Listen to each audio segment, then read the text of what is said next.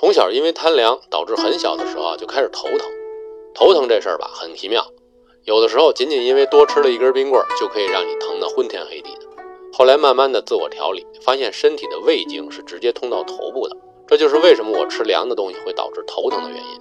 既然知道原因，就要尽量的避免。从那时候开始，我就爱上了喝茶，还是喝热茶。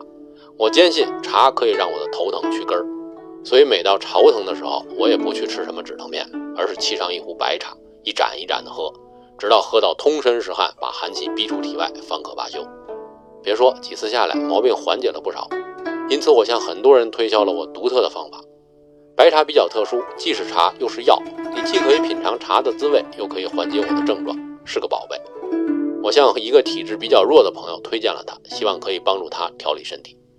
今天您在自在游公众号中回复“宝贝”两个字，给您推荐一篇文章。宝贝，